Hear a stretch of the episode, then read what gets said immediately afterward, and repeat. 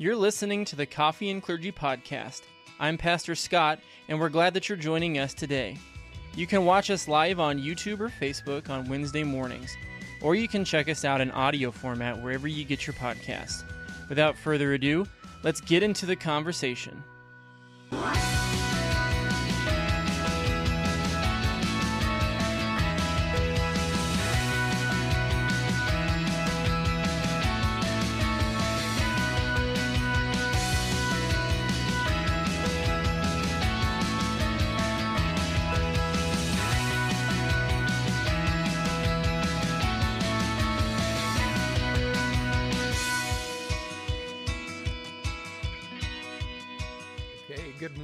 Welcome to Coffee and Clergy. I'm Pastor Doug Chinberg. I'm Pastor Scott Pitch. We're glad to have you with us today as we continue in our study on the Gospel of Luke. Yes. Uh, we are on chapters nine and ten. This is week five of our session.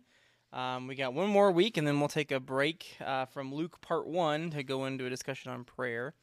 Uh, and then we'll come back and finish Luke later after that uh, breakaway for prayer. But we're uh, excited to have you with us. Before we begin today, maybe we should open in prayer. Does Absolutely. That sound good? All right. I'll... Uh, I'll Lead us in a prayer then. We thank you, God, for this day. Uh, we thank you, Lord, for the oncoming spring weather. Even though we have a little chillier day today, we see uh, the green returning all around us, and we give you thanks for uh, seasonable weather and the fruitfulness of the earth.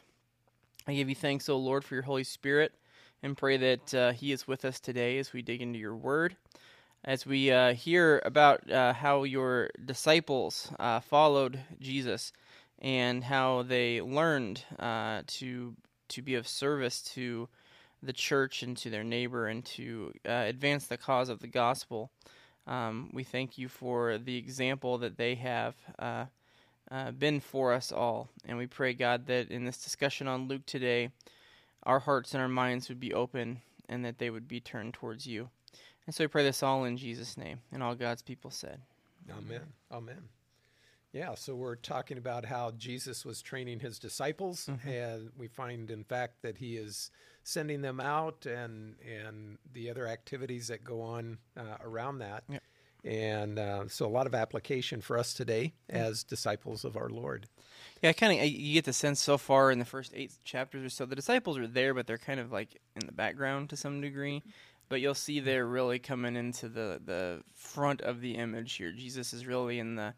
in the lead up to the end of his ministry, he's really taking seriously the training of the disciples to carry on the yeah. mission. I like to refer to like the, the first year of, of Jesus' ministry as kind of his inaugural year, and then he has a year of popularity, and that's where the disciples are put into action. And then the last year of his life is the year where he makes his way towards the cross. Yeah. And uh, but this is uh, kind of the middle of... Uh, uh, Jesus' ministry, and so he's working with his disciples, sending them out. Uh, it's a great opportunity, not only for them to learn, but also for us to learn as well. Definitely. Yeah. We got a lot of, lot to read today. We were trying to count, count it up beforehand. Yeah. It's it's a lot, so we'll go ahead and hop on into uh, our, our readings. We'll start with uh, Luke chapter nine, verse one. So uh, would you like... Yeah. You you start. Okay, you go I'll ahead. go ahead. And this is where Jesus sends out the twelve, uh, beginning with uh, verse one. When Jesus had called the twelve together, he gave them power and authority to drive out all demons and to cure diseases. He sent them out to preach the kingdom of God and to heal the sick. He told them, "Take nothing for the journey, no staff, no bag, no bread, no money, no extra tunic. Whatever house you enter, stay there until you leave that town. If people do not welcome you, shake the dust off your feet when you leave. When you leave their town as a testimony against them." So they set out and went from village to village, preaching the gospel and healing people everywhere. Now Herod the Tetrarch heard about what was going on, and he was perplexed, because some were saying that John had been raised from the dead, others that Elijah had appeared, and still others that one of the prophets of long ago had come back to life. But Herod said, "I beheaded John. Who then is Is this I hear such things about?" And he tried to see him. And and so here we have, again, Jesus sending the disciples out. And um, So, um, and they, they do, as they do the work of God, the, uh, one of the things, they're not only preaching, but they're also performing miracles. And um, maybe one question is, what do you think about uh, when you hear people performing some kind of miraculous work? Um, well, typically I uh, am skeptical. Okay. Um, I think that's the natural instinct of most people when they hear about miracles. Um Especially if they're miracles that are done uh, without the expressed authority of Jesus. So we see, you could say, well, what is a miracle? That's probably a good thing to define. Uh, you know, it's something that, that happens that doesn't have a a scientific explanation, perhaps would be a way of putting it. Natural cause. Natural cause, yeah. Right? Something that's not readily apparent uh, to our rational understanding. So I think those things happen all the time in the church, right? We have miracles all the time. I mean, when we say this is Christ's body and blood, we're declaring this is a miracle happening before our very eyes. But when, if somebody says, I've healed someone from disease, or, you know, I brought someone back from the dead, or I, you know, any number of miraculous things, my, my tendency is to be skeptical at first. Kind of, we're, since we're from Missouri, that's a show me state, yeah. And we like to uh, have people show us, you know, we want to see for ourselves what, what's going on. Yep. And, uh, but we do, uh, we do thank God for doctors and nurses, and they, they perform wonderful uh, acts of healing uh, yes. every day. And and we often forget that as well, but we thank God for, uh, for that. Uh, and maybe another follow-up question is then what, What is the ultimate miracle of uh, of faith as we talk about God at work in the lives of people? Yeah, I think the the the hidden miracles, like I said, that happen all the day, all the time, and within the church. I mean, the the daily dying to self and, and the daily rising to Christ is miraculous in a lot of ways. It's a um, it's a reminder of the miracle of the empty tomb on Easter morning. Every yeah. day is an Easter for us. Uh, it becomes so common to us that we sometimes fail to regard it as a miracle, but nonetheless, it is one. Yeah, the, um, the forgiveness that God gives us, uh, mm-hmm. uh, which He gives us uh, in abundance, that new life that you mentioned, uh, those are truly miracles of God, and yeah. we, we celebrate those, and sometimes we forget about them because mm-hmm. they happen every day. And so, so um, then Jesus gave some further instructions uh, about those who were to preach the gospel. What else did he uh, instruct them to do? Well, uh, take nothing on the journey. Okay. Uh, only the the uh, the bare minimums to travel. Um, when you enter, stay there with the people. So there's a an acclimatizing period where you. Um, Come into the area where you're, where you are assigned or called. Maybe might be the better word to preach the gospel, uh, to be in their midst. And if at first you do not have a welcome, then that's a sign that this is not where the Holy Spirit wants you to be. So you shake your the dust off your sandals and you leave the town. So it's kind of a a process of uh, requiring God. It's requiring uh, the preacher to admit he's not in control first by, like, saying, I'm not going to bring everything I have. I'm going to trust that God will provide. Going in, dwelling with the, the people, and then being aware of signs that this is or isn't where you're called to be. Yeah. Uh, do these words have any context for pastors today?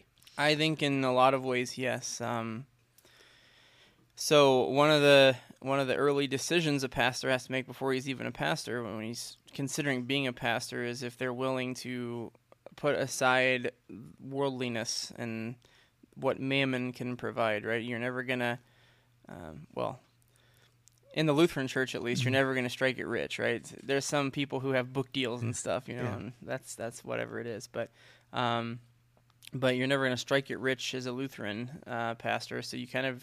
You're not taking an outright vow of poverty, but you're certainly taking a, a vow of never being a person with material blessings, uh, you know, in the life that you have. So um, that's that's one. You also go into it without regard for, like, uh, kind of planning out your life and knowing where you're going to be and who you're going to um, serve and things like that. When they there's kind of a joke that when they when they decide where to send seminarians, um, they get out their dartboard and they start throwing darts at the map to see where people go. And that's not really true, but um, but who knows what the process really is amongst the the College of Presidents and the and the or the Council of Presidents and the L C M S. But they but certainly the Holy Spirit guides, and there's a lot of times where where you have to kind of say, yeah, you know, I'm I'm going to go where the Holy Spirit leads, because, uh, you know, if that's South Dakota, for yeah. example, um, that's what it is. If it's Chesterfield, Missouri, that's that's what it is. And so you uh, you're kind of putting away the ability to really decide where you go, how much you're going to make. You kind of just say God's in control. Yeah. Um, also, the whole being in the midst of the people is a big big thing. Um, amongst being a pastor, if you're not if you're not informed or involved in the lives of the people that you're there to serve as a pastor, then you can't preach to their life situations and their needs. You can't you don't see the opportunities to serve them and to serve in the community through uh, you know the hands and the feet of the people who are in your congregation. So you have to know their skills and abilities, their needs, their blessings, their shortcomings, challenges, all sorts of things. Yeah, and there's a there's a dependency that we have on our people to uh, to take care of us, to give us what we need, to supply uh, those God-given uh, needs that we have to take care of ourselves and our family. Yep. And um, and that becomes a, a a blessing for them as well as for us. Yeah. And um, and so. Um, That kind of leads us to this next section, um, beginning with verse ten, as Jesus feeds the five thousand. All right, moving on to another story. When the apostles returned, they reported to Jesus what they had done. Then they took them, then he took them with with him, and they withdrew by themselves to a town called Bethsaida. But the crowd learned about it and followed him. He welcomed them and spoke to them about the kingdom of God and healed those who needed healing. Late in the afternoon, the twelve came to him and said, "Send the crowd away so that they can go to the surrounding villages and countryside and find food and lodging, because we are in a remote place here." He replied, "You give them something to eat." They answered, "We have only five loaves of bread and two fishes. Unless we go and buy food for all this crowd," about five thousand men were there. But he said to the disciples, "Have them sit in groups of about fifty each." The disciples did so, and everyone sat down. Taking the five loaves and the two fish, and looking up to heaven, he gave thanks and broke them. Then he gave them to the disciples and set before the people, and, and set to set before the people. They all ate and were satisfied, and the disciples picked up twelve baskets full of broken pieces that were left over. Okay. Um, again, here we see another miracle that takes place, and Um, but uh, God never really wants his people to worry um, about our daily needs. And why is that? Because he cares for us and will take good care of us. It's, it's not the express uh, word of this passage, the whole birds of the air and flowers of the field metaphor, but it's that comes to mind when you start talking about these things. Yeah. God will provide and take care of us. Yeah, and that's taken from the Sermon on the Mount in Matthew's Gospel. And, and um Yeah, so God wants us to have a sense of contentment as we trust in him. Yep. Uh, he's has work for us to do each and every day, no matter who we are, uh, according to our vocation. Uh, but he also su- promises to supply what we need, and and um, and that gives us peace. Mm-hmm. And so as we um, as we receive these gifts of God, whether it be the the daily meals that we have, Uh, why is it as Christians uh, do we then pray like before and after meals? It's a good reminder that nothing that we have came from our own efforts solely, but came from God. Um, air in our lungs, food on our table, water in our cup, it's all mm. from God. Yeah, uh, just an opportunity to give him thanks yep. and and to recognize his goodness and love. Mm-hmm. And um And so what a what a blessing that is, and, and an opportunity for us uh, uh, simply to recognize that with, you know, with each each gift we have or each meal we receive. Um, uh, all these gifts come from God. Yep. And um, so there's um, there's a, a, a lot of questions. Anything else that you want to bring up in that section? No, I think uh, one of the things that's worth noting is the abundance of the the gift. Um, yeah. With five loaves of bread and two fish, Jesus creates a meal for five thousand men, plus probably their families too. Yeah.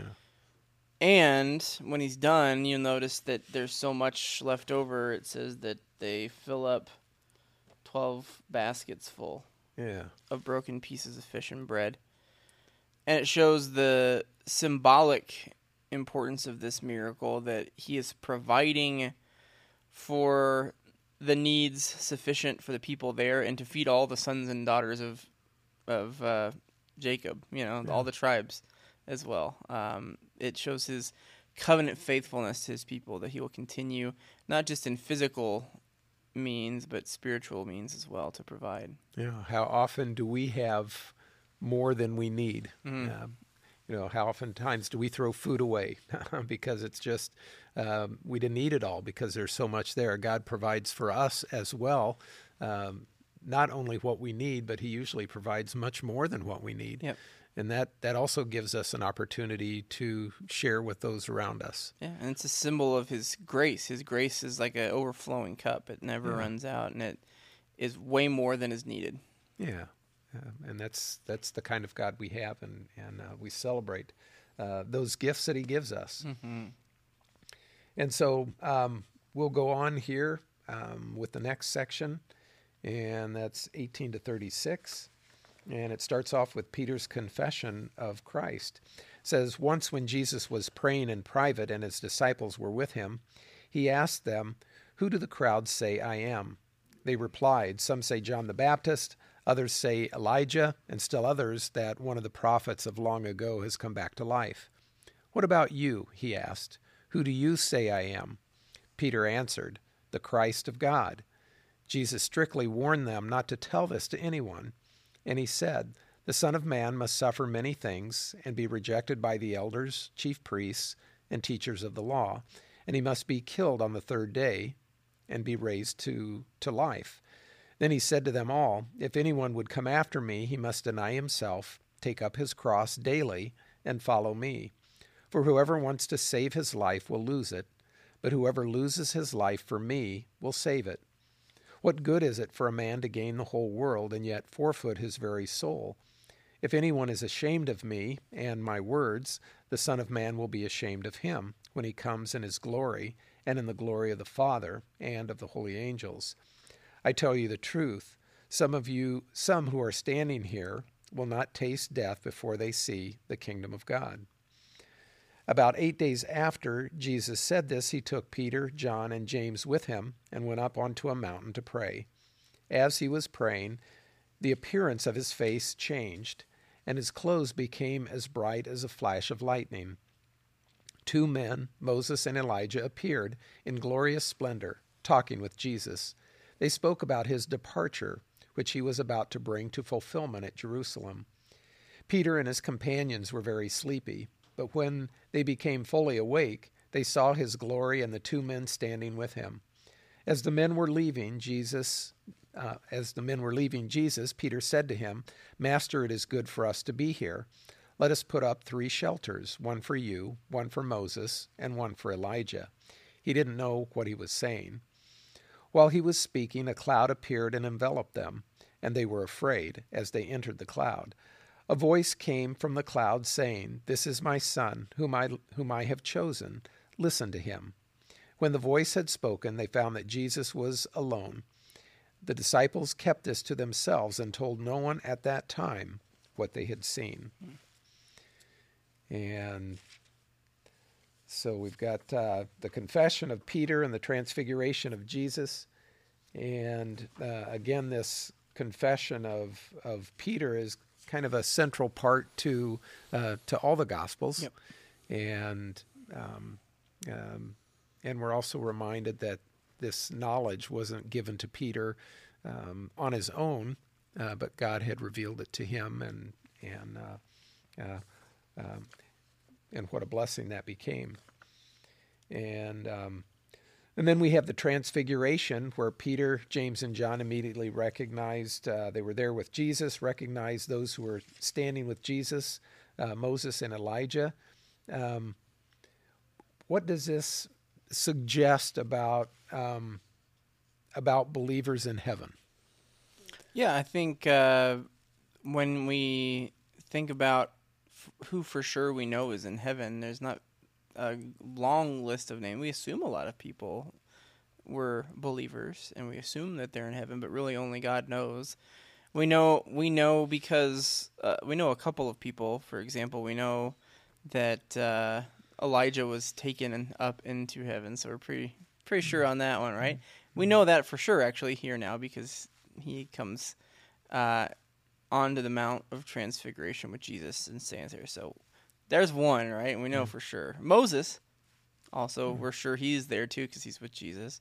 We're we're sure of uh, one other that I know of, and maybe a couple more, but I can't really think of them out of my head. But we know that uh, the thief on the cross is there mm-hmm. uh, in heaven because Jesus said, "Surely you'll be with me," and we know he tells the truth.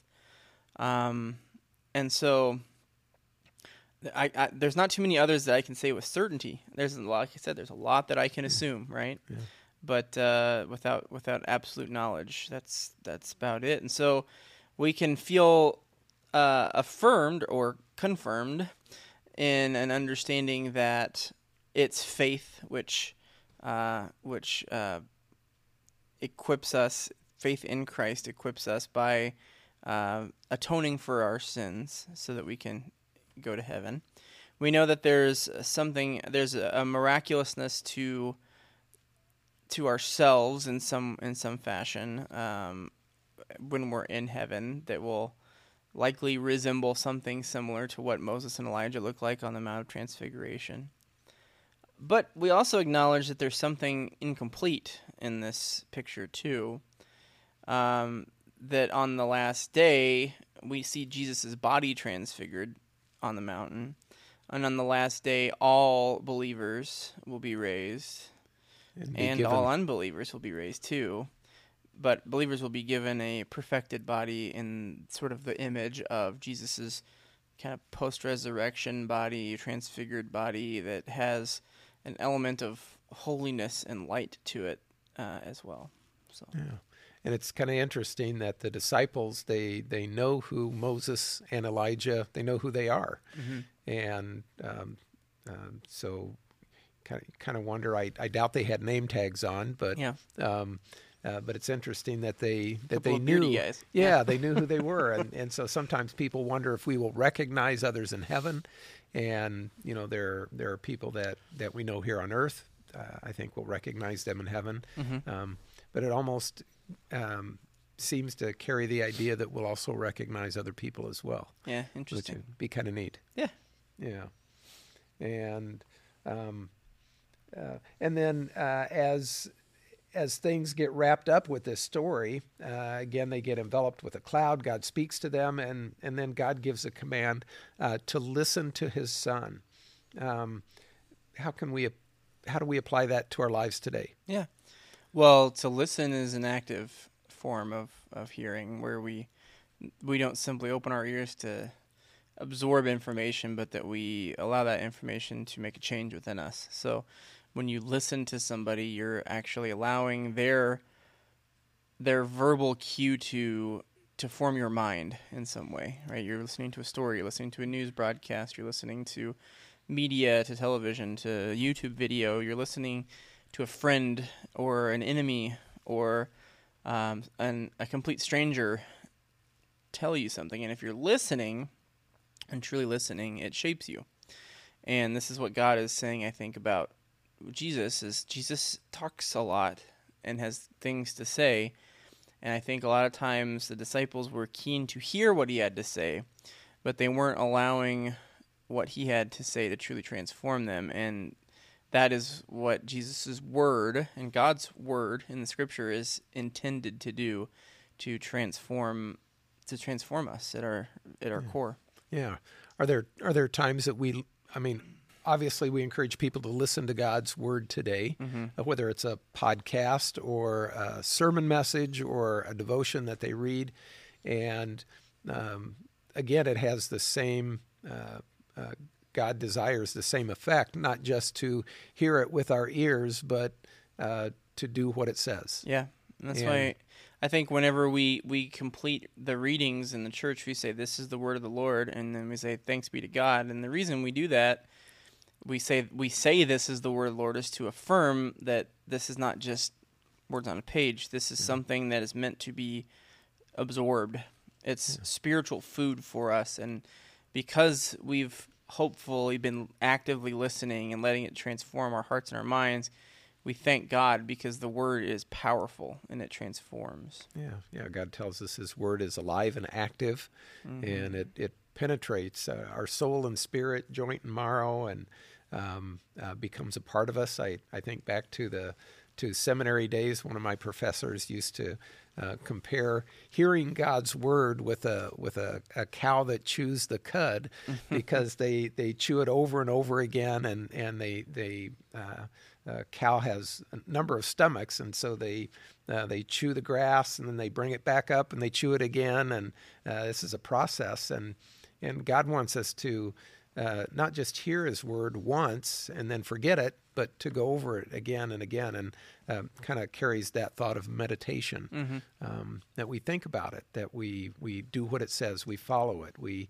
um, consider it once more, and how does it apply to this situation? And yeah. and um, so that it's it's always there before us to lead us and guide us in life. Yeah. And um, and and as we follow it, also, it doesn't always mean our life will be easy. Um, Um, because oftentimes it's not, but um, there is a, mm-hmm. a blessing, um, uh, a sense of peace that we have as we follow God's word, uh, even in the midst of the challenges of life. Yeah. And um, so that that leads us to the next section, um, beginning with verse thirty-seven. Okay, thirty-seven till fifty. Yeah. All right. The next day, when they came from the mountain, a large crowd met him. A man in the crowd called out, "Teacher, I beg you to look at my son, for he is my only child." A spirit seized him, and he suddenly, and suddenly he screams. It throws him into convulsions so that he foams at the mouth. It scarcely ever leaves him and is destroying him. I begged your disciples to drive it out, but they could not. "O unbelieving and perverse generation," Jesus replied, "how long shall I stay with you and put up with you? Bring your son here." Even while the boy was coming, the demon threw him to the ground in a convulsion.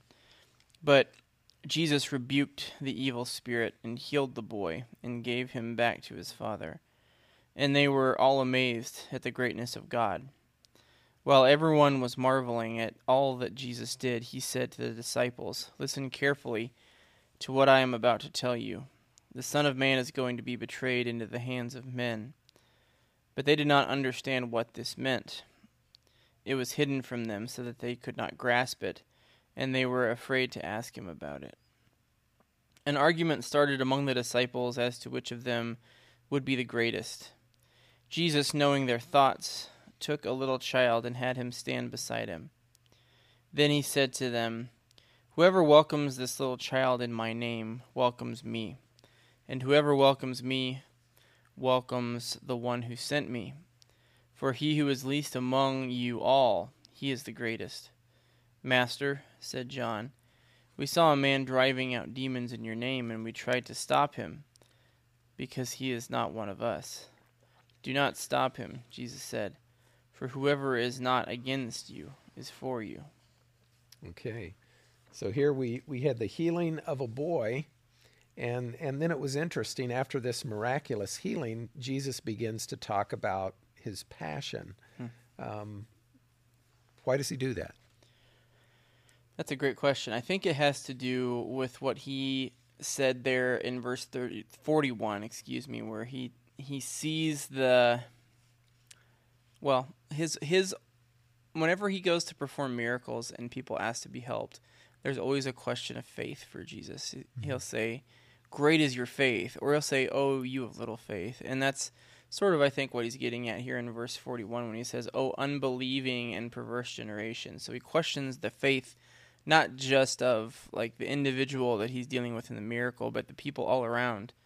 who are who very soon can't even believe their eyes when they see that he's healed this man. It's like, by this point, how could you possibly be surprised that Jesus could heal someone with a demon? Like, this just shows the lack of, like, faith that this crowd has and that he's in. He says, "Oh, unbelieving and perverse generation, how long will I stay with you and put up with you?" It's like there's this, like, uh, babysitter who's with a bunch of misbehaving children, and he's like, "I just can't wait to get out of here." You know, it's not that Jesus doesn't love them. He's just like, "I need a break. You guys are too much right now." Um, and so when you, when you get into the question of why he brings up his passion, he's sharing essentially the fact that you guys are going to have to figure out this dynamic of, of belief and faith uh, for the miracles of God and the church to continue, because I won't always be here with you. Um, and he's he's pointing them to the accomplishment of his ultimate mission to be the sacrificial lamb that pays for the sins of the world. And in that, he's trying to encourage their faith. He's like, stop doubting and believe. Yeah. Um, and y- the, you two can have the ability to perform these miracles. That's one of the things that they brought up, is the disciples can't can't drive this demon out. And Jesus is saying essentially here, "Oh, you have little faith. You know, how much longer am I going to be here? Not much longer. You guys got to figure it out." Yeah. And so as they're marveling at the miracle, mm-hmm. Jesus is going to point them to um, kind of to the, the the crux of his life, if you will, the very very center of his life, the mm-hmm. very center of the gospel, that the Son of Man, um, while these things go on, the, the Son of Man is going to die, and he's going to be put to death, and he's going to rise three days later. Yep. And that's going to be the greatest thing to marvel at um, in your life.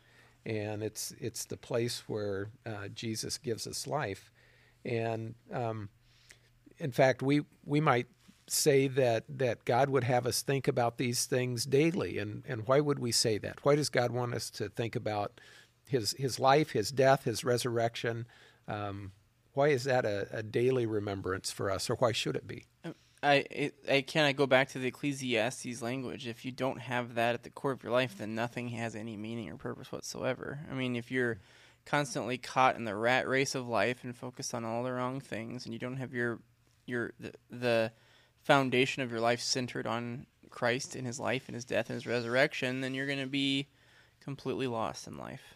Um, and we see it all the time. People are focused on all... Even Christians are focused on all kinds of the wrong things, and it just leads to misery. Yeah. Uh, I was thinking, I when I asked myself that question, you know, why why would we think of Christ's death and resurrection daily? And then it kind of hit me, well, I, I sin daily, mm-hmm. and so I need I need forgiveness daily. Uh, I need the reminder daily that uh, that my sins have been washed away because of what Christ did, because of his death and resurrection. Um, and and uh, but.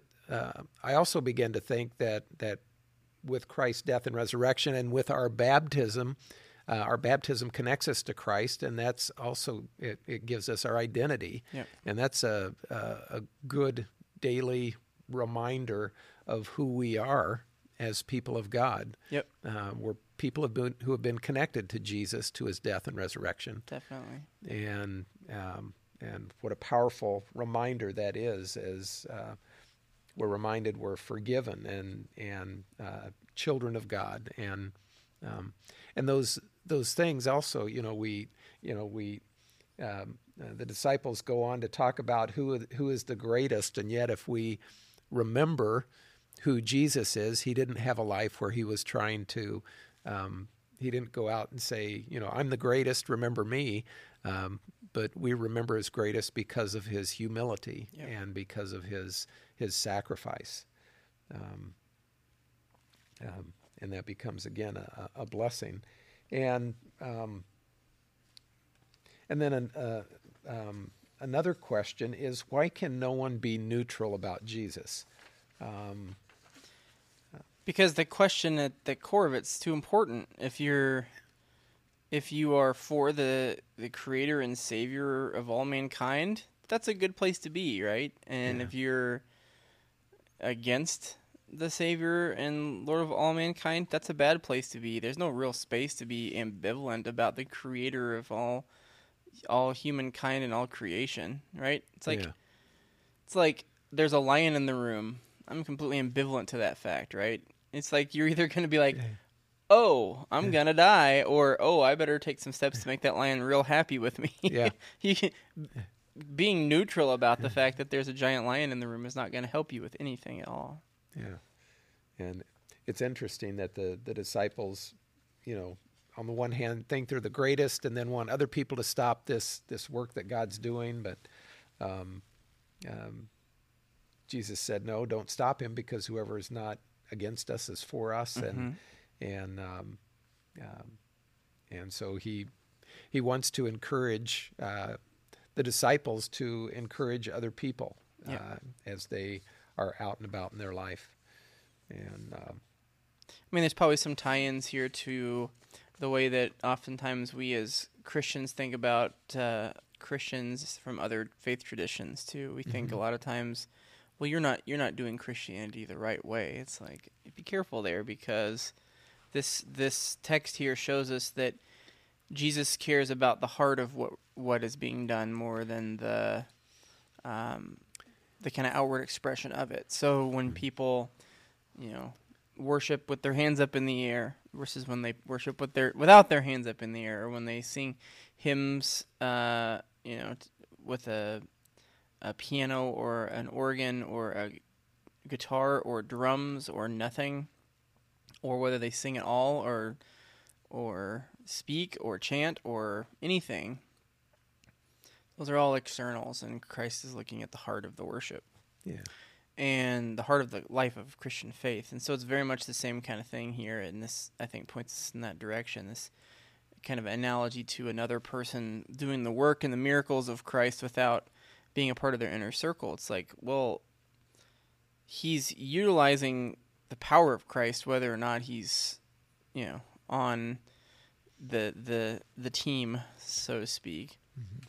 And we sometimes look at people who may not be on our team and go, "Oh well, okay, fine." Yeah, we discount them, but um, but God doesn't. But God doesn't. Yeah. Yeah. So. And um, going on to this next uh, section, we're gonna we'll read through uh, the end of chapter nine, starting with verse fifty-one. Um, it says, uh, uh, as the time approached for him, Jesus, to be taken up to heaven, uh, Jesus resolutely set out for Jerusalem, and he sent messengers on ahead, who went into a Samaritan village to get things ready for him. But the people there did not welcome him, because he was heading for Jerusalem. When the disciples, James and John, saw this, they asked, "Lord, do you want us to call fire down from heaven to destroy them?" But Jesus turned and rebuked them, and they went to another village. As they were walking along the road, a man said to him, "I will follow you wherever you go." And Jesus replied, "Foxes have holes and birds of the air have nests, but the Son of Man has no place to lay his head." He said to another man, "Follow me." But the man replied, "Lord, first let me go and bury my father." Jesus said to him, "Let the dead bury their own dead, but you go and proclaim the kingdom of God." Still another said, "I will follow you, Lord, but first let me go back and say goodbye to my family." Jesus replied, "No one who puts his hand to the plow and looks back is fit for service in the kingdom of God." And um, so first of all, we have the story of, of the Samaritans, the opposition of the Samaritans. Um, why was it a good thing that Jesus didn't want to punish them as James and John did? Yeah.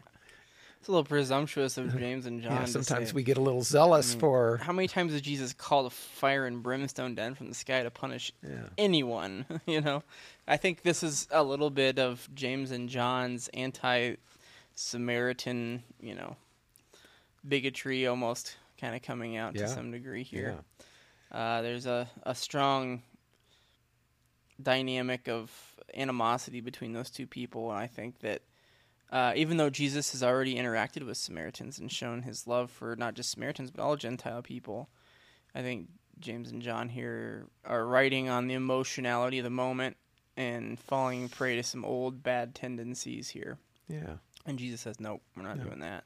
Yeah, that's kind of, that one passage comes to my mind, that Jesus didn't come to destroy people, but to save them. Mm-hmm. Um, and so... Um, he, you know, this, I guess this last Sunday we had the story of the, the fig tree, and um, uh, the uh, the person in the vineyard said, "Let's wait one more year." He mm-hmm. reminds us of the of the patience of God, and let me fertilize it. Let me let me um, tend to this tree one more year, and if it doesn't bear fruit, then we'll cut it down. But yep. uh, God always has patience with us, mm-hmm. um, even when we even when we turn away from Him. So the question is, could Jesus have called down fire and brimstone on the city? If Absolutely. I mean, yeah. that's the thing. He, God has done that before. It's not yeah. going to say He can't. This is showing perhaps Jesus's mentality of coming into the world, not to destroy the world, but to save the world, not to condemn the world, but to, I mean, if you want to go John three seventeen, right? That yeah. He comes in to save the world, not to condemn it. So. Yeah. So if we bring that into today's life and our, you know, is there a lesson for us today from from what Jesus said? Um, I hope so. Yeah, yeah. And yes, I believe there is. I think the lesson is the lesson is looking at what Christ has the power to do and what He chooses to do. Uh, we don't have the power to rain fire and brimstone down upon our enemies, but we certainly have the ability to hate them and to bring pain into their lives yeah. through our own means. Jesus doesn't do that and calls yeah. His people not to do that, not to take vengeance, yeah. not to, not to... Maybe a way to say it is not to take delight in mm-hmm. other people's misfortune. Oh, yeah, or suffering, yeah. yeah. That's certainly true. Even if even if they're your worst enemies, you don't delight in their misfortune. Yeah, but I think God would rather have us pray for them, uh, reach out to them, um, and love them. And so, um, um, so, and then he goes on to talk about the cost of, of following him. And mm-hmm. um, so he, he talks about that um, um, some of the hardships that we go through. And so why why should Christians be willing to practice like self-denial and and and bear other sacrifices for Jesus? Why do we why do we do that? Because he did. Okay. I think that's the short and simple answer. He he endured a, a difficult life for the sake of others and for the sake of his mission. Yeah. And yeah, there is a heavy cost towards following Jesus. I mean, there's the there's the book by Dietrich Bonhoeffer called The Cost of Discipleship, and there's all kinds of great examples in that of of the the modern telling of the, but it's sort of centered on these these verses here that uh, or, or or the mentality behind them that. That to follow, there's men men who come up and want to follow Jesus, but they all have hang-ups, and there's a cost they're not willing to pay. Yeah. There's a, a, a, a difficulty or a suffering that they're not willing to endure for the privilege to be a follower of Jesus. Mm-hmm. And I think that all of us have to confront that. There is a cost for all of us to be a believer in Jesus. I think that's what we see going on a lot in our church around us. We're coming out of a culturally Christian worldview in our nation where there was very little cost. In fact, there were a lot of benefits uh, in, in the secular world to being a follower of Christ. And we're seeing that the, the true nature of Christianity is coming forward as the church is to some degree diminishing in our current cultural context, because the cost of being a disciple of Christ is increasing again. Yeah. It's not so very beneficial anymore to follow Jesus. Yeah. It does require sacrifices and personal disadvantages that it did not used to yeah. require. Yeah, we live in a world where the world says, you know, it's okay, you can enjoy life, you mm-hmm. can take it easy, and and Jesus says, wait a second, there there there is a cost, there will be hardships. Yep. Uh, I don't want you to be fooled or misled. And I want you to recognize what they are and, and ask yourself, is mm-hmm. is it worth the cost? I, and I think, regrettably, it wasn't just the world that was saying it's okay to feel comfortable. I think it was the church. Yeah. And a lot of Christians convinced themselves that you can have the, the good, uh, comfortable life today and, you know, the, the assurances of eternity with Christ. And it's like, I mean, Jesus doesn't speak too highly of people who live in comfort during his life and ministry. Right. A lot of times the things he has to say about people who have comfort in little and very little challenges make us go, oh, maybe we should be paying attention a little bit more to the way we live our lives day to day, and not seek after those comforts, and not seek after wealth, and not seek after privilege and fame, and yeah. instead acknowledge that those things actually lead to destruction. Yeah. And that's a part of counting the cost, is what do we seek after? Mm-hmm. Um, and I, I think of the passage again from uh, Jesus in the Sermon on the Mount, seek first the kingdom of God, and all these other things will be given to you yeah. as well. And he'll he'll supply, he'll give us what we need. Um, but he wants us to put his kingdom first and foremost yep. uh, as we live out our life. It's true. And so that, that leads us into chapter ten. Uh, Jesus not only sends out the twelve, but now he sends out seventy-two uh, as we read this next section, verses one to sixteen. Okay. After this, the Lord appointed seventy-two others and sent them two by two ahead of him to every town and place where he was about to go. He told them, the harvest is plentiful, but the workers are few. Ask the Lord of the harvest, therefore, to send out workers into his harvest field. Go, I am sending you out like lambs among wolves. Do not take a purse or bag or sandals, and do not greet anyone on the road. When you enter a house, first say, peace to this house. If a man of peace is there, your peace will rest on him. If not, it will return to you. Stay in that place, in that house, eating and drinking whatever they give you, for the worker deserves his wages. Do not move around from house to house. When you enter a town and are welcomed, eat what is set before you. Heal the sick who are there, and tell them, the kingdom of God is near you. But when you enter a town and are not welcomed, go into its streets and say, even the dust of your town that sticks to our feet, we wipe off against you. Yet be sure of this, the kingdom of God is near. I tell you, it will be more bearable on that day for Sodom than for that town. Woe to you, Chorazin. Woe to you, Bethsaida. For if the miracles that were performed in you had been performed in Tyre and Sidon, they would have repented long ago, sitting in sackcloth and ashes. But it will be more bearable for Tyre and Sidon at the judgment than for you. And you, Capernaum, will you be lifted up to the skies? No, you will go down to the depths. He who listened, who listens to you listens to me. He who rejects you rejects me. But he who rejects me rejects him who sent me. Okay, so here we find Jesus sending his disciples out into uh, out into the world. And how does he describe the world's mission field? Harvest that's plentiful. Harvest that's plentiful. An yeah. overabundance of ripe crops ready to be turned into food. Yeah. And it, it sounds like there's there's more work than can be done. Mm-hmm. Um, there's more than enough work, and all we have to do is is open our eyes and look around. Yep. Um, and it's there. And um, and um, so sometimes we talk about um, about praying for others. Uh, so what what do prayers have to do with uh, God's mission field and accomplishing His work? Well, first of all, to identify the work that is of a top priority, that requires prayer.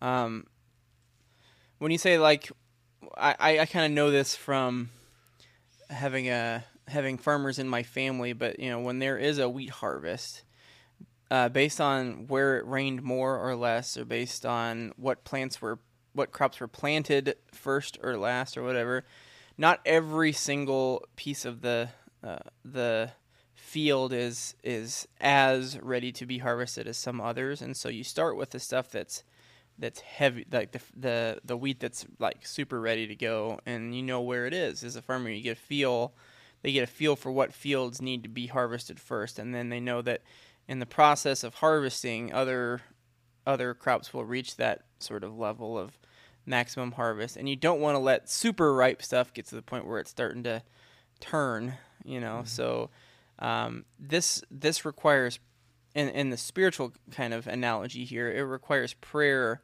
to have that sense of where the the fruit is most ripe for the harvest, where the weed is most ready to be, um, you know, to be cut. P- cut. Uh, and so uh, in, in a sort of spiritual context, with there's so many things, there's so much work to be done in the church, that n- having that discernment about there's fifteen thousand things you can be working on. What what are the fifty that you want to say, these, these are what I'm doing, you know, today, is an important task, and that requires prayer. And so what is the number one priority in terms of harvest work?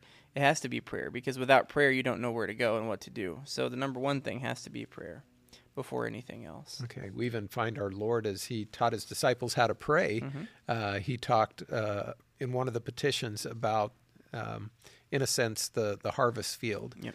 Um, in that uh, uh, second petition, he said, you know, as he taught his disciples to pray, he said, pray that God's kingdom will come. Mm-hmm. Um, and that refers to the harvest, uh, bringing uh, God's grace to people and and allowing the Holy Spirit to change their lives and bring them into the kingdom of God. Yep.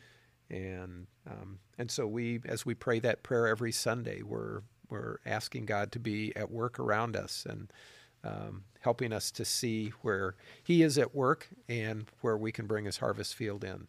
Definitely. And. Um, And then he goes on, we go on, uh, starting with verse seventeen uh, to finish that, that story, seventeen to twenty-four. I'll read that. Uh, it says, the seventy-two returned with joy, and they said, Lord, even the demons submitted to us in your name. And he replied, I saw Satan fall like lightning from heaven. I have given you authority to trample on snakes and scorpions and to overcome all the power of the enemy. Nothing will harm you. However, do not rejoice that the spirits submit to you, Uh, but rejoice that your names are written in heaven. At that time, Jesus, full of joy through the Holy Spirit, said, I praise you, Father, Lord of heaven and earth, because you have hidden these things from the wise and the learned, and revealed them to little children. Yes, Father, for this was your good pleasure. All things have been committed to me by my Father. No one knows the Son except the Father, and no one knows the Father except the Son, and those to whom the Son chooses to reveal him. Then he turned to his disciples and said privately, Blessed are the eyes that see what you see, for I tell you that many prophets and kings wanted to see what you see, but did not see it, and to hear what you hear, but did not hear it. Hmm. And um, so here again, um, Jesus talks about uh, a blessing that our names are written in the kingdom of God. And um, so why is that? Uh, why should that uh, be a, a chief joy in our life, to have our names written in the kingdom of God? Yeah, the context of the story kind of tells us. The seventy-two that he sent out, they come back and they're pumped, right? They're like, Jesus, you sent us out into the harvest field, and man, the harvest was good. We did some really good stuff. We drove out demons, we healed, we did all this great stuff. And Jesus is saying, you're kind of missing the point. The reason I sent you out, I, I told you wherever you go, heal the sick, da-da-da. But the most important part of all that was the advancing the cause of the gospel, telling others about me and what I do and yeah. the kingdom of God that's coming into the world. And so the the chief happiness for these workers in the harvest field should have been that more were added to the number, more names were added to the book of life. And he says that's where your joy should be, that your name is written in the book of life. Don't take joy in your, I mean, you still take joy in your accomplishments for the good of the kingdom of God, but the greater joy is not in your accomplishments for the kingdom of God, but what Christ's accomplishment on your behalf is, yeah. that he has written your name in that book of life. Now, this this coming Sunday, uh, we're going to have the story of the lost son, and it's in the context of the lost sheep and the lost coin, but uh, with each item that is lost and then found, uh, Jesus reminds us that there is great rejoicing that goes on in heaven uh, over every sinner who repents and uh, receives the kingdom of God. And so, um, and to recognize that our own names are written there, uh, what greater joy uh, can there be? And and so knowing that how does that affect our lives today? Uh, knowing that our names are written in the in the God's kingdom, um, uh, in His book of life. Your your destiny is sealed. I mean, you're you're you're good. You're covered. Okay. That that kind of thing is the only thing that can give the level of confidence that you can, uh, in my opinion, approach each day with boldness. Okay. Um, if you're if your ultimate fate is in question, you're constantly looking over your shoulder trying to figure out who's trying to get me and what's going to happen and this and that. But Christians have the the confidence to boldly proclaim, I'm I'm sealed, I'm I'm good, I've got Christ on my side. Nothing can separate me from that love. Nothing can take that name out of that book of life in heaven. My name is there. And so that let, allows me to live here today, not constantly trying to pursue heaven, but instead trying to create a little bit of heaven here, right? Yeah. Trying to bring God's kingdom here, trying to serve and love and teach about Jesus here today so that others can likewise have their name written yeah. in heaven and yeah. bring rejoicing in heaven over that name. Yeah, so it gives us security, gives it confidence and determination. It gives us a sense of peace, mm-hmm. uh, a reminder that our sins are forgiven. Um, uh, again, it reminds us who we are as people of God, and and um, again, as you mentioned, that gives us a great boldness and confidence as we um, live out our life today uh, in a joyful way, yeah. and as we share it with others. And and yet we also find that there are people who who re- refuse to believe in the gospel, and so um, you know, some people ask, why why is that? Arrogance, pride, any any number, uh, the the litany of, of brokenness of human pride and arrogance and sinfulness. It's if you put your if you put yourself in the appropriate seat where God is to be seated, there's nothing. God's not going to usurp your your free will to say, nope, I get to sit there, not you. Because that's what we say to God is, I get to sit there, not you. Yeah. And he's like, are you sure? Are you sure? Yeah, I mean, this is not good for you. it, it, this, it wasn't made for you. It yeah. was made for me. Yeah. So, um, uh, but there there are people who um, who still choose that. Yep. And, um, and frankly, I mean, there are moments where we all fall prey to those instincts of wanting mm-hmm. that. So I don't want to I don't want to say like there's an us versus them thing. It's that the difference is, however, that although we have a, a tendency towards wanting to usurp God's throne every day just as broken, sinful people, the the core of who we are, the foundation of who we are, the identity that we are in is in Christ, and therefore he calls us to repentance. We turn back to God and say, you're right, God. I, you, when you ask, are you sure you want to do that? Yeah. We're like, you know what? No, yeah. you're right, God. Yeah. You deserve it's, that seat, yeah. not me. Yeah, and we've talked about the uh, the throne on our uh, throne chair on our heart, yep. and that was really made for God. Yep. And and it's and it it um, the blessings come to us when God is sitting there, yep. uh, rather than ourselves. And um, and. And that's that's a good thing. Definitely is. And um, so that leads us into uh, the next story, which is the, the parable of the Good Samaritan. And so we'll read verses twenty-five through thirty-seven. Okay. On one occasion, an expert in the law stood up to test Jesus. Teacher, he said, what must I do to inherit eternal life? What is written in the law? He replied. How do you read it? He answered, love the Lord your God with all your heart, and with all your soul, and with all your strength, and with all your mind, and love your neighbor as yourself. You have answered correctly, Jesus replied. Do this, and you will live.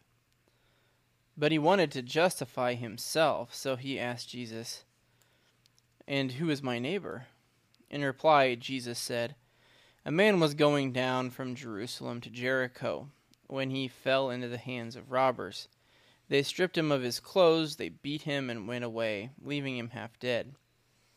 A priest happened to be going down the same road, and when he saw the man, he passed by on the other side. So too a Levite, when he came to the place and saw him, passed by on the other side. But a Samaritan, as he traveled, came where the man was, and when he saw him, he took pity on him. He went to him, and he bandaged his wounds, poured oil and wine on his wounds. Then he put the man on his own donkey, took him to an inn, and took care of him. The next day he took out two silver coins and placed them and gave them to the innkeeper. Look after him, he said, and when I return I will reimburse you for any extra expense you may have. Which of these three do you think was a neighbor to the man who fell into the hands of the robbers? The expert in the law replied, the one who had mercy on him. Jesus told him, go and do likewise. Okay, a, a powerful story, and in fact, we often use that, that term today, Good Samaritan. What maybe we should talk about, what is a Good Samaritan? Yeah, well, we we know now from, from Luke that this is the probably fourth or fifth time we interact with Samaritans in some way in the text, and Samaritans are not people who are regarded highly by the Jews for their morality or their theology or anything like that. Matter of fact, they're often kind of thought as lesser or even wicked in some cases. And yet Jesus here is saying all of that stuff aside. He even puts out, he's like, he gives two examples of, of people who the Jews highly regard for their morality and think obviously would, would do the right thing, and but they don't do the right thing. Even though they're holy in their sort of personage and their, their kind of reputation, they fail in in the moment of testing, whereas someone who has a, a deplorable reputation steps up and does the right thing. So he says, who's the neighbor? Is it the one who has the reputation but doesn't do anything, or is it the one who has the bad reputation and does something? So he's kind of showing it's it's about what you do. It's your actions. How you love is is what you how you serve and what yeah. you do. Yeah, so we oftentimes refer to people as a good Samaritan if they do a kind act yep. uh, to someone else and uh, to help someone out in need in, in a certain way. Um, it also causes me to think of just the fact that here at King of Kings, we have many different institutions that we help um, uh, in different ways. And um, um, uh, there's always, there are needs all around us. And I'm, you know, some of those institutions, uh, whether it's Circle of Concern, it is a, our food pantry in West, in West County, Saint Louis. Mm-hmm. People think that's a strange idea. Uh, but there are those in West County that uh, uh, at times need help with food because yeah. of the loss of a job or something. Definitely. And um, one of the things that I think often gets overlooked in this passage is um, the line that talks about, it's verse thirty-three, it says, and when he saw him, he took pity on him. Before any action occurs, there's a change of heart or, or an impact on the heart. Um, with the with the Levite and the priest, that that sort of instinct of the heart never happens, and therefore an action never happens. And so before someone can can truly serve through their actions, there has to be an impact on the heart. There has to be a, an internal mechanism or decision or or mercy uh, within them to act. And so that's a, a thing to think about too. Yeah, and he helped this man in a number of ways, whether it was putting medicine on his sores, mm-hmm. whether it was uh, transporting him to the lodge, whether it was paying for his needs afterwards or, or helping pay for those needs. Yep. Um, uh, and so, uh, again, a, a kind of a question to wrap it up is, is what lesson can we learn uh, today um, as we help people? Yeah. And you, you first mentioned a change of heart. Mm-hmm. God uh, God wants us sometime, God wants us to see with our heart. Yep. Uh, he wants us to see other people with our heart. It, it can be easy in the sort of culture that we live in today to have a cold heart towards the suffering of a lot of different people because yeah. there's a lot of suffering going on. Yeah. We are inundated with it constantly in yeah. the news and in our in our private lives. And it can be really easy to be like, oh, you're having a hard time. Guess what? Take yeah. a number. Everyone else is yeah. too. But this is where Christians are called to make to make the change to be different than the rest of the culture, to say there are Everyone everyone does suffer, but there is some profound suffering in the world.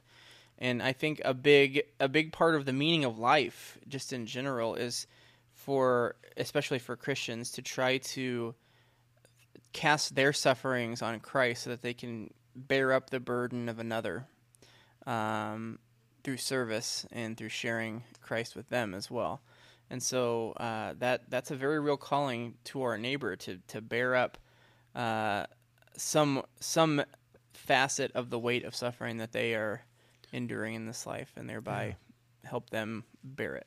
Yeah, and there's, again, sometimes God just encourages us to open our eyes and to look around and yeah. to see the, the hardship, hardships and the pain that people are going through. And um, the very reason we do this is because we had someone who was a good Samaritan for us. Yep. Yeah, and that was Jesus Christ. Who knew suffering more intently than and more intensely than any other. Yeah. Um But he, he knew knew our need. He knew there was nothing. We were we were like the dead man on the, or the man who was close to death on the side of the road, yep. and and Jesus saw our great need and had pity had pity and compassion, yep. and and acted, yep. and gave us gave us the very thing that we needed. He gave us life from himself. Yep, and and so that is what we we have the privilege and opportunity to do as as we live our lives today. Is to share that life, his life, with those around us and to care for them spiritually and physically mm-hmm. uh, as people are in need. Yep. And uh, and so um, what opportunities we have in, uh, to be the hands and feet of Christ as we live in this world and, and uh, as we follow him, just mm-hmm. as the, the, the disciples did. And, and so that brings us to the end of our section for today. Okay. And um, again, what does it mean to be a disciple of Jesus? Mm-hmm. Uh, but to listen to him, to follow him. The um, cost of it. Recognize the cost. And, and the responsibilities. Uh, yeah. To love and serve our neighbor. But also the, the amazing privilege of being a disciple of Christ. Yeah. I mean, uh, it's something that we, we can't discount as, yeah, there's there's a cost, but it's worth it. You know, there's a there's a, an expectation and a responsibility, but when you embrace it, it's worth it. Absolutely.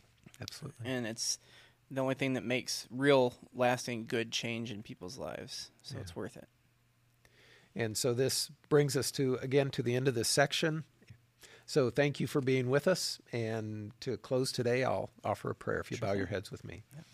Heavenly Father, again, we thank you for your work in our life. We thank you for the gift of your Son, our Lord Jesus Christ, who was about teaching his disciples uh, what it means to be a follower of of, of Christ, and uh, the privilege as well. And uh, like the disciples, we sometimes want to think that we're the greatest, or uh, that we have things to offer, or that uh, we compare ourselves with others and think that um, they deserve something less. Um, but you remind us, Lord, as your people, uh, that we are all sinful and in need of a Savior, and, and that Savior is your Son, Jesus Christ. We thank you for the forgiveness and the life that he gives us. We pray, Lord, that you would strengthen our faith this day uh, as you open our eyes uh, to see where Jesus is working so that we can follow him and join him in that work as we uh, celebrate your kingdom in our midst. And so guide us with your Spirit. We pray, pray it all in Jesus' name, and all God's people said. Amen. Amen. Amen. Thanks for being with us today. Have a great day in the Lord, and we'll see you next time. Thank you for listening to the Coffee and Clergy podcast. We're glad you could join the conversation. Coffee and Clergy is a ministry of King of Kings Lutheran Church in Chesterfield, Missouri. You can catch us live on YouTube or Facebook on Wednesday mornings, and we post the podcast on Thursdays. For more information, check out our website at w w w dot k o k s t l dot org. Blessings on your day, and we'll see you next time.